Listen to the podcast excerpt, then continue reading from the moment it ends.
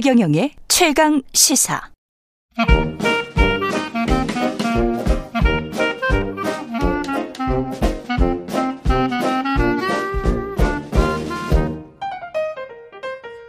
네, 최경련의 최강시사 경제합시다. 월요일은 명쾌한 경제 이야기 해보고 있습니다. 오늘도 박정호 명지대학교 특임교수 나와 계십니다. 안녕하십니까? 예, 안녕하세요. 예, 환율 이야기 계속 할 수밖에 없는데 네. 지금 뭐 강달러 정도가 아니고 킹달러다. 이런 이야기까지. 이게 1,400원은 정말 찍을 뻔했습니다. 예, 맞습니다. 지난주에 1399원까지를 장중에 기록했는데요. 1399원까지. 예. 예. 아마 그동안 구두 개입을 여러 차례 했던 정부의 입장으로서는 1,400원은 지켜야 된다라는 어떤 의지 속에서 뭐 시중은행이든 아니면 정부와 우호적인 관계에 놓여져 있는 자금 등을 활용해서 그렇겠죠. 1,400원 수치를 좀 방어해서 음. 상징적으로나마 1,399원에서 다시 내려오도록 조정을 한 것 같고요. 지금 시장의 그 분위기는 어, 외화 예금이라고 하죠. 예. 어, 점점 더 매입을 많이 하고 있어요. 그 얘기는 아, 아? 음. 환율이 더 올라갈 것 같다라는 진단을 하고 있는 것 같습니다. 근데 가장 중요한 게 가격인데 뭐든지 네. 이렇게 많이 올라가서 앞으로 또 10% 오를까? 뭐 이렇게 지금 반신반의하는 분들도 있는 것 같긴 하던데 네. 달러가 또 오를까? 자, 이거 좀 설명을 좀 드릴게요. 예. 원래 지금 우리나라뿐만 아니라 전 세계에서 제가 저기 공부하고 나서 이렇게 전 국민적으로 연준이라는 단어에 관심을 보인 적이 처음일 거예요. 요 음. 근래가요. 예. 그런데 어 원래 연방준비위원회라는 곳에서 어 달러 가격에 영향을 미치는 요소는 원래는 제한적이에요. 음. 그러니까 쉽게 말씀드리면 어, 기준 금리가 달러 가격에 영향을 잘 안 미친다라는 증거가 몇 가지가 있는데요. 대표적으로 2004년 6월 달부터 2006년 6월 달까지 연준이 단 한 번도 쉬지 않고 25bp씩 무려 2년 동안 계속 올렸어요. 그랬죠. 그랬더니만 기준금리가 1%에서 음. 5.25%까지 2년 만에 5배가 올라갔거든요. 예. 근데 그 기간 동안 달러는 어떻게 됐느냐? 오히려 약세가 됐어요. 음. 그 얘기는 무슨 얘기냐면 그렇게 쉬지 않고 다섯 배 가까이 올렸음에도 불구하고 아 달러의 가격을 결정하는 거는 연준에서 기준금리를 조정하는 이런 인위적인 조치는 극히 제한되고 음. 방금 기자님이 말씀하셨던 시장의 수요와 공급의 원리 음. 그러니까 그 가격을 부여하는 그 시장 원리가 훨씬 더 힘이 크다라는 걸 알 수가 있거든요. 그렇죠. 그리고 실질적으로 지금까지 뭐 글로벌 금융위기 때든 뭐 여러 가지 경제 성장 과정이든 코로나19든 간에 지금까지 연준에서 인쇄기 돌려서 인쇄한 달러의 총량 중에 3분의 2가 미국 밖에 있어요. 그렇군요. 예. 그러니까 미국인들 바깥에 또 주- 국제적인 거래니 뭐 안전자산으로 보관하고 있는 거니 이게 3분의 2가 되니 음. 연준이라는 곳에서 뭐 통화량을 늘리고 줄이는 것만 가지고는 이제 달러 영향을 안 받는 거죠. 예. 그러다 보니까 당시 아마 연준의 직원분들은 학습을 좀 한 것 같아요. 음. 25bp씩 올리는 거, 찔끔찔끔 올리는 걸로는 시장에 우리가 영향을 잘 못 주는 거구나. 음. 이렇게 제한적으로 다음 회의 때 또 조금 올리고 연준의 회의가 매일 매달 안 있을 때도 있잖아요. 예. 그러다 보니까 그 정도 시계열 정도로 올리는 건 아, 이미 시장에서 다 대응을 하는구나. 음. 그러다 보니 달러 가치가 이미 다 뭐 이렇게 우리가 영향을 못 미치는구나. 그때 아마 좀 생각을 많이 한 것 같고요. 예. 그래서 이번에는 외국 그 국가에 특히 신흥국들의 외화 자금이 지금 이렇게 급속도로 빠져나가는 게 뻔히 보여질 수도 있음에도 불구하고 그렇죠.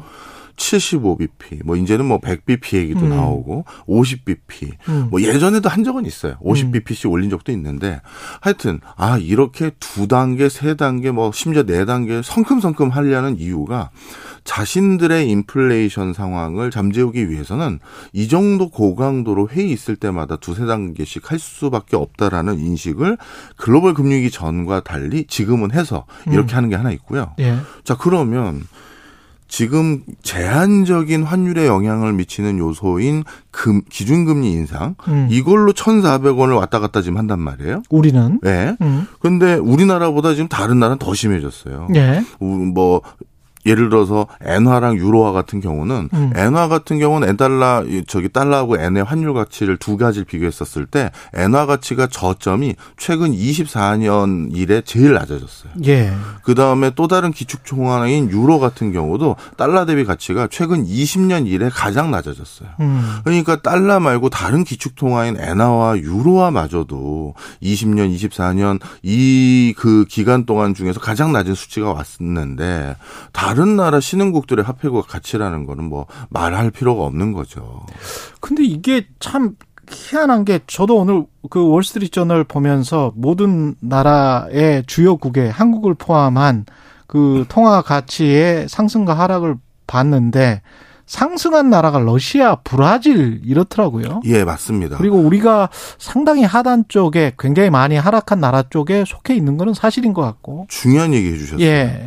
어, 좀 전에 제가 기준금리라는 제한적인 수단으로 환율에 이- 지금 이렇게 큰 영향을 받았는데 음. 그 다음이 뭐냐면 이제 그 다음 쓰나미 같이 오는 게 바로 이제 시장 메커니즘이거든요. 예. 이 신흥국 입장에서는 고 그 강달러라는 건 자신들의 인플레이션을 더 유도하는 요인이거든요. 그러면 인플레이션을 유도하는 이 강달러 기조를 방어하기 위해서 오히려 달러에 대한 수요를 더욱더 늘릴 수밖에 없고 음. 또 일부 세력들은 우리나라는 이 달러 기조 방어 못할 거야. 그래서 우리나라 화폐 가치는 폭락할 거야라고 베팅하는 세력들은 음. 어, 금융시장 그러니까 외환시장이 교란될 걸 걱정하는 곳은 가장 안정적인 시장이라고 할 수 있는 미국 시장으로 자금이 회기에서 도로 들어가겠죠. 그렇겠죠. 그렇게 되면 그 이런 국가들 의 환율은 훨씬 더 어더 그 이들 국가들의 화폐 가치는 훨씬 더 떨어지고 예. 강달러, 킹달러가 아니라 슈퍼 킹달러까지 올라갈 수 있는 시장 원리가 훨씬 더 큰 건데 그건 아직 시작되기 전인 거예요. 그러니까 아. 이게 될지 안 될지 모르죠. 각 나라와 미국의 정책 기조가 이걸 대응하기 위한 뭐 음. 통화 수합이라도 해줄지 그건 모르겠습니다만. 그렇죠. 자 그런데 방금 얘기하신 거 이게 그 확정 이렇게 될 가능성이 높다라고 보는 게 음.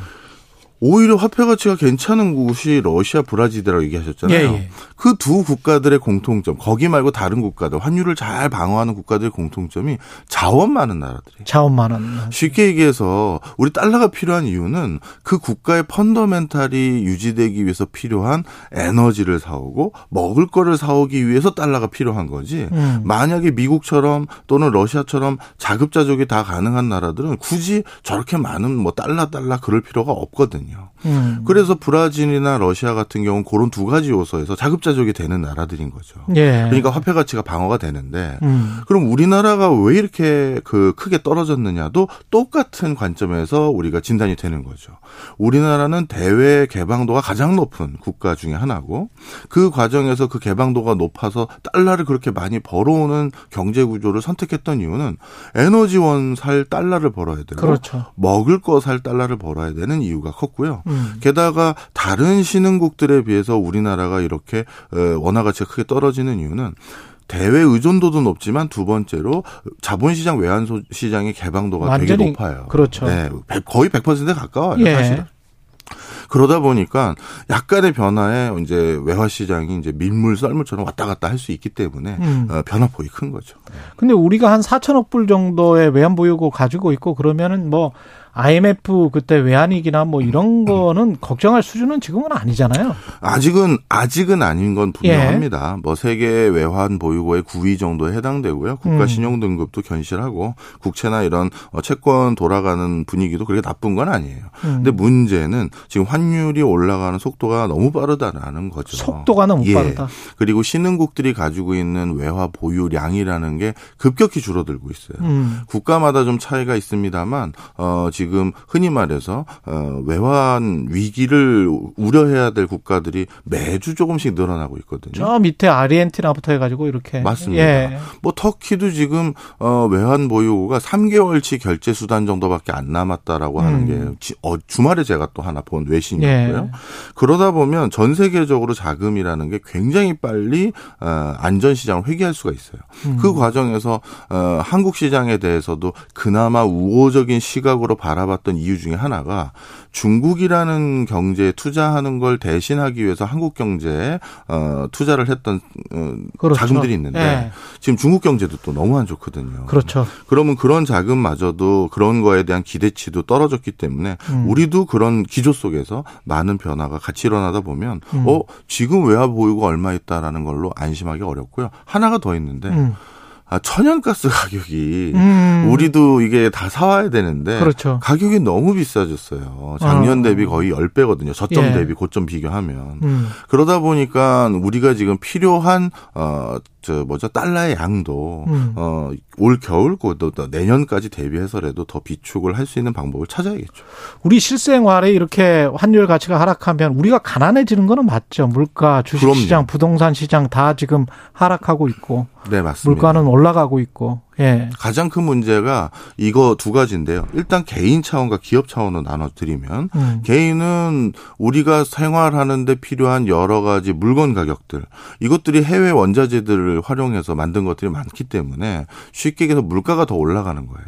그러면 내 실질적인 가처분 소득 월급이 내가 처- 뭐 사용할 수 있는 그 범위가 더 제한되고 줄어든다는 얘기죠. 그렇죠. 그래서 개인들이 더 가난해진다라는 표현 맞는 것 같고요. 음. 그다음에 두 번째가 기업입니다. 이게 더 중요한 문제 인데. 예. 많은 분들이 저한테 요즘 학교에서도 자꾸 애들이 학생들이 이걸 물어보더라고요. 어. 교수님 정말 지, 뭐 지난 학기인가 교수님이 얘기하신 아 환율 올라가면 수출 잘 된다고 교과서에서 그렇게 아, 말씀해 아. 주셨는데 예. 이게 뭐 어떻게 된 거냐? 자 교과서에서 그렇게 되는 거고요. 실제는 어떻게 되냐 하면 강달러 기조가 됐었을 때 국제적으로 경기가 더 안 좋아요. 음. 왜냐하면 좀 전에 말씀드렸던 것처럼 그렇죠. 소비자들이 주머니 사정이 더 빡빡했는데 음. 무슨 물건을 더 사주겠습니까? 그렇습니다. 그게 하나 있고 두 번째 전 세계 빚 부채요 빚이라고 부르는 거에 40%가 전 세계 총 빚에 40%가 달러 빚이에요. 음. 달러 빚이라는 건 기업이 달러를 빌려와서 달러로 갚아야 되는데 그렇지. 강달러가 된다는 건 대출 이자가. 훨씬 더 비싼 대가를 치러야 된다는 거죠. 음. 그렇다 보면 이 전 세계 기업들도 자금 사정이 빡빡해지고 그러면 경제 주체 중에서 가장 큰 두 축인 개인과 기업 모두 강달러에서 좋아할 요인들이 없는 거죠. 그럼 한동안 투자 개인이나 기업은 투자에 있어서 소극적일 수밖에 없나요? 투자 전략은 어떻게 해야 됩니까? 소극적일 수밖에 없을 것 같아요. 음. 왜냐하면 연준의 부의장께서 뭐라고 하셨냐면 자기는 기- 연준의 기준금리를 4%까지 올라가는 거에 대해서는 의심한 적이 없다고 하셨어요. 4%까지 네. 올라- 올 연말까지? 예, 예. 그러니까 올 연말까지 지금 2.2, 2.5%니까 그렇죠. 예. 두번 올리면 7, 5%씩 올린다고. 그렇죠. 그러면 또 벌써 4% 되는 거네요. 그렇습니다. 그죠? 예. 그러니 뭐 그런 수준까지 뭐 내년 상반기까지 가더라도 음. 그러면 그게 4%까지 올리겠다도 아니고 4%도 의심한 적이 없다고 했잖아요. 음. 그러면 그 상방은 열린 거죠. 그렇죠. 그러면 우리나라도 금리 역전을 하면 안 되니까 음. 당연히 그에 준하는 금리를 올려야 되니 우리도 2.5니까. 예, 그럼 주식 시장, 부동산 시장 당분간은 좀 더 관망을 해야겠죠. 그래서 부동산도 거래 절벽이고 증권도 거래 절벽인 것 같아요. 관망 한파 예 계속 이어질 것 같습니다. 예 경제합시다 명지대학교 박정호 특임 교수였습니다. 고맙습니다. 감사합니다. KBS 1라디오 최경련의 최강시사 듣고 계신 지금 시각 8시 43분입니다.